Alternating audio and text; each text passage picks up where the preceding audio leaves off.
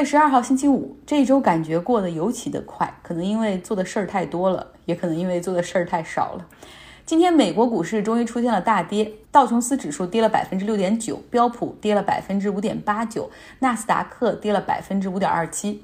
我这说的都是美国白天的行情啊，因为它是二几乎是二十四小时交易的电子盘，所以现在又开始回调了一些。那国际原油价格今天也出现了百分之一点三左右的回落。在个股方面，微软下跌了百分之五，Facebook 的股价下跌了百分之五以上，苹果跌百分之四点八，谷歌的母公司阿尔法贝塔收盘跌百分之四点二九，亚马逊跌了百分之三点三。那唯独哈。大家叫得上名的科技公司里面，Zoom 软件它是逆势小幅上涨百分之零点五，但是现在好多人用 Zoom 都有点用烦了，就成天大家都在寻找 Zoom 的替代品。中概股呢，依旧是部分很疯狂，像听都没听说过的一些公司，像稳盛金融暴涨百分之一百四十六，多次触发熔断；华富教育盘中一度涨幅高达百分之四百，真的是不知道他们做的是什么，也不知道这些公司。干的怎么样哈？也许中国散户也出海了吗？不知道。像我们前两天讲过的房多多、房地地，它最高的时候之前讲涨到了一百多美元，现在又跌回到了十几块钱，这个就是过山车式的行情。来说说美军的参谋长联席会主席四星上将马克米利，他今天发布了一个视频，和总统的一些行为划清界限，他也展现出了一个军人应有的骨气哈。他说。我之前和总统一起去了白宫附近的公园圣约翰教堂拍照，引发了一场关于军队在公民社会中所扮演角色的全国性讨论。我不应该在那里，我不应该在那个时候那种环境中出现，让人觉得军人可以介入国内的政治。作为一名现役的军官，我从这个错误中吸取到教训，真诚的希望我们都能够从中吸取教训。他的态度也基本上让很多人松了一口气。有人都在说哈，如果总统输了十一月份的选举，就拒绝认输，而且赖着不走呢？同时，作为三军统帅，他完全可以不需要国会直接调动军队。美军参谋长联席会主席米利的表态哈，算是给出了一种态度，就是美国军队不应该干预美国国内的事务。美国总统在推特上向西雅图市开炮，他说。国内的恐怖分子正在占领西雅图，如果西雅图的市长不采取行动的话，我就要亲自出马了。那西雅图的市长在推特上回复说：“我们这里很好，请你滚回自己的地堡去吧。”那么西雅图到底发生了什么呢？西雅图市中心国会山警局附近的街区被抗议者占领，警察局的局长在压力之下，哈决定 make concession 让步。把所有的警察都撤出了警局，用木板钉上了门窗，叫 board up。然后这片区域现在就是 free of police，就没有警察，全部让给了反歧视的游行抗议。那抗议者呢，用路障把几个街区挡起来，形成了一个巨大的步行区。他们管这个区域叫做国会山自治区。大家其实干的事儿也很文艺，弹着吉他，唱着歌，听着民权运动领导的演讲，有人还读诗。读文章什么的，然后会支起大屏幕放电影，电影的内容都和 criminal justice 或者 civil justice 有关。很多孩子拿着粉笔在地上写字画画，街区里还免费的发水和零食，这样他们会做成一个包装可以领取。当然呢，其他的商铺也是照常开放。如果你想吃点其他的，那需要自己花钱。消防队在美国一直很受欢迎和尊重。消防局的局长他也去和这个抗议的人群去聊天儿哈，问他们需要哪些方面的帮助。他还帮助和警局作为中间的协调人，确保警察局的厕所和洗手间可以向抗议的人群开放。消防局的局长说，现在在西雅图所发生的事情，大概就是重建信任、缓和警民之间矛盾的重要一步吧。那么这个抗议的人群现在有三个诉求：第一个就是 defund police，削减警局的经费；第二个是之前 fund community health，就是投资到投资到社区的健康和社会保障之中；第三个呢，就是需要撤销对所有抗议者的指控。他们指的抗议者是 protester，而不是那些打砸抢的 looters 哈，大家要分清楚。那么现在西雅图所上演的很像是占领华尔街运动和反歧视运动的一个合体。呃，有有人也说看起来又很像六十年代民权运动和反战运动的合体，所以现场到底是什么样的模样？大家也可以来到我的微信公众号上，张奥同学去看一下图片。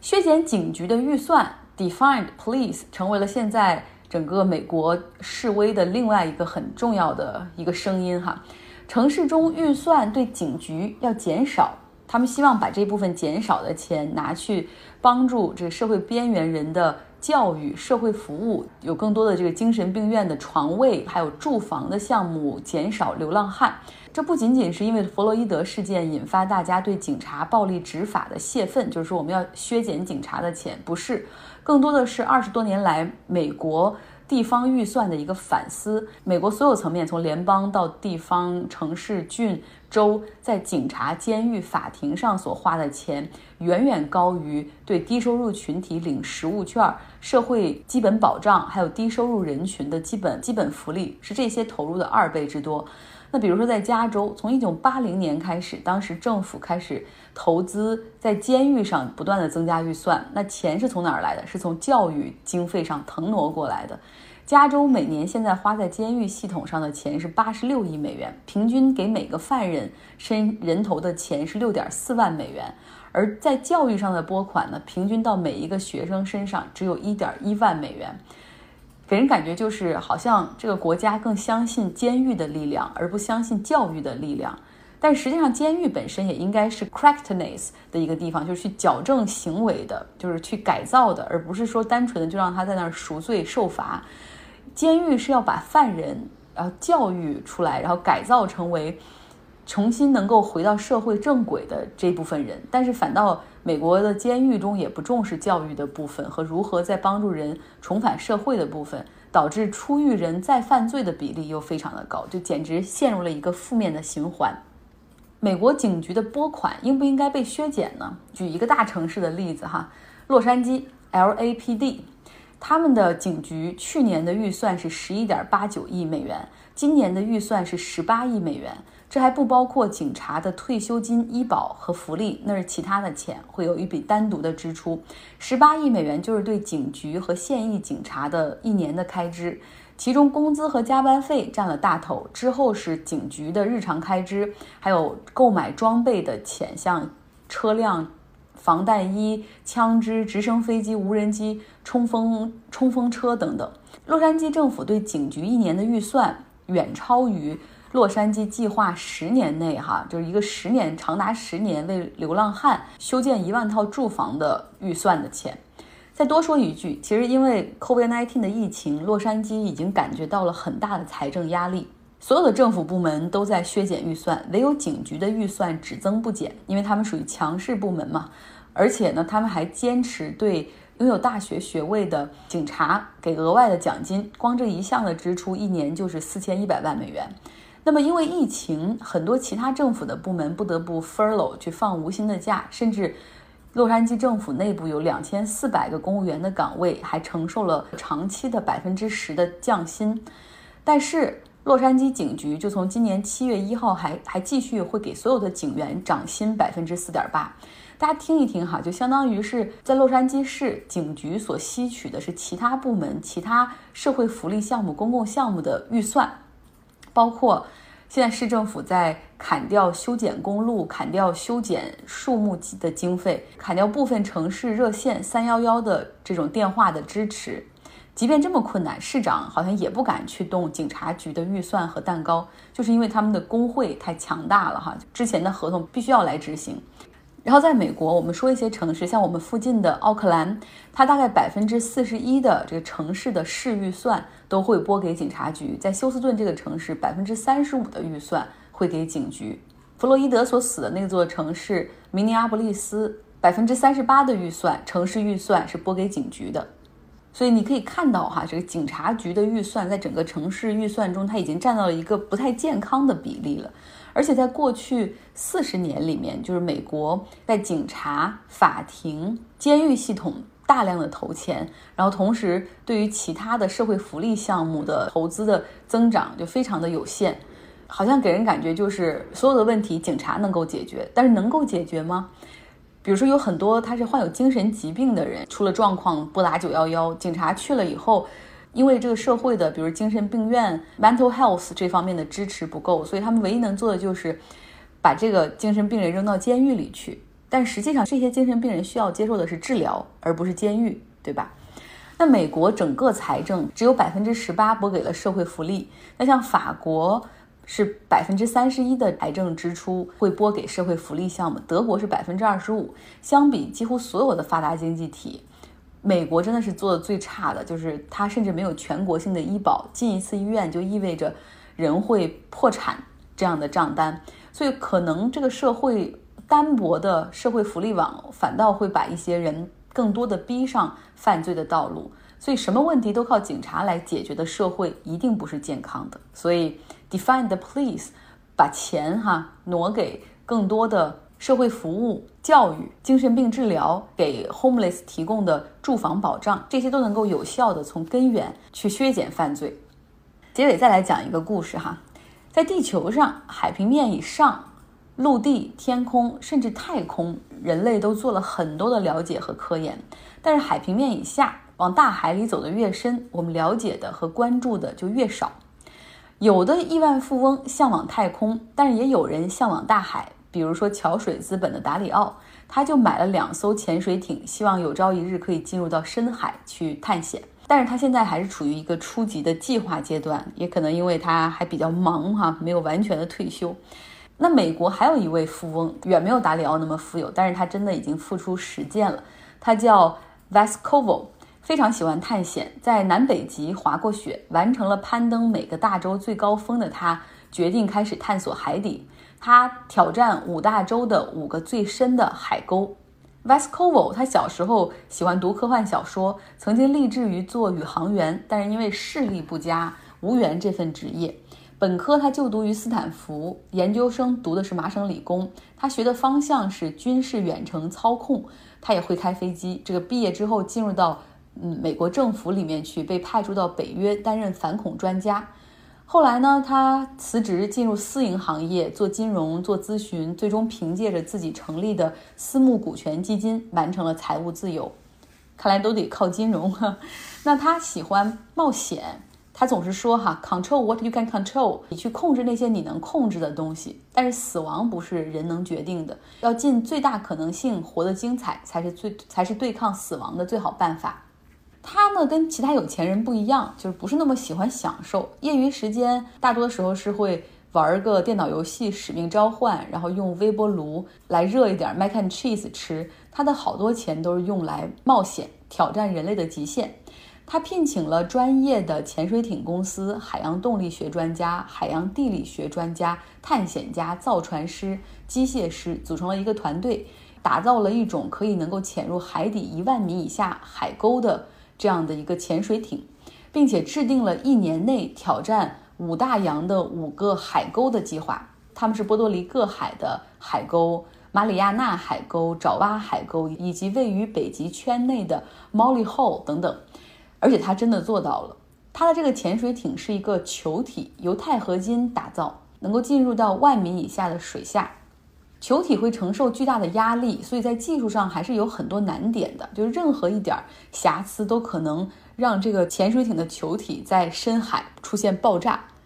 而另外一个难点就是，科学界对于五个海沟的了解其实并不多，大家只知道哦这个海沟大概的位置，但是具体的。这个海沟中间到底哪儿是它最深的部分，不得而知。所以 Vascovo 的这个队伍啊，是一边进行科考，然后用这个声呐来寻找，定好位之后再去潜，同时还要配合完美的气候时间窗口，所以非常有难度。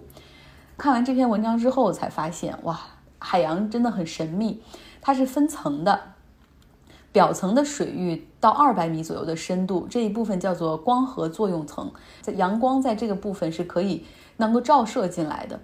海洋表面的一些浮游生物啊就在这里生存，所以这个这一层被称为光合作用带。那曾经有过这个潜水爱好者希望能够潜到光合作用带的底部，也就是到了二百米海下二百米左右的深度。为了这个，他准备了差不多四年，因为要心肺功能，尤其是要那个抗压的能力哈，要要去锻炼。另外呢，在他潜水的这个过程中，旁边也不停的要有其他的人进行下降的过程，不能是一蹴而就的，然后需要走走停停，要对他的心肺功能进行监测，要让肺部来适应这个压力哈，否则急速下降的话会导致肺部爆炸。那相比之下，坐在潜水艇里下降就会更容易一点，大概十二分钟就能够进入到叫 midnight layer，他们叫午夜层，我们叫做深层带。大概是从一千米的深度到四千米的水深，这个层基本上就是没有光了，水是黑色的，唯一能够看到的是光是由生物产生的，比如说带电的水母。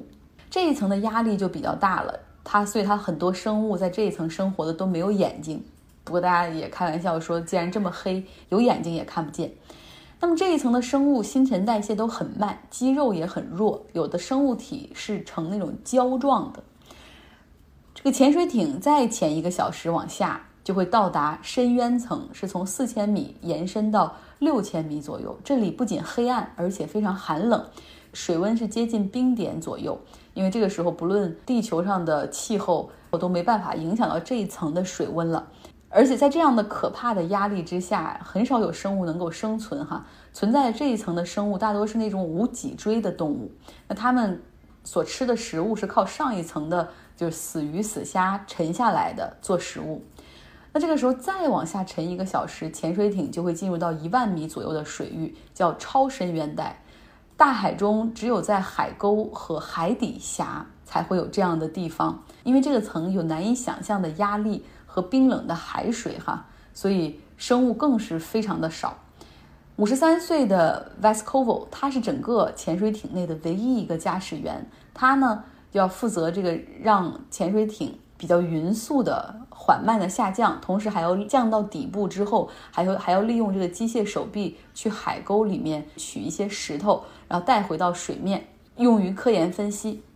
那么当它降到海底一万米左右的时候，海上的就水面上的团队和它的沟通就有七秒钟的延时。所以这个 Vascovo 他说了，世界上最孤独的时候就是在海底一万米的时候。那有的时候呢，他会在这个海底会享受哈，把整个潜水艇的内灯和外灯全部关掉，就在漆黑一片和安静声中享受这个世界上那种最宁静的孤独。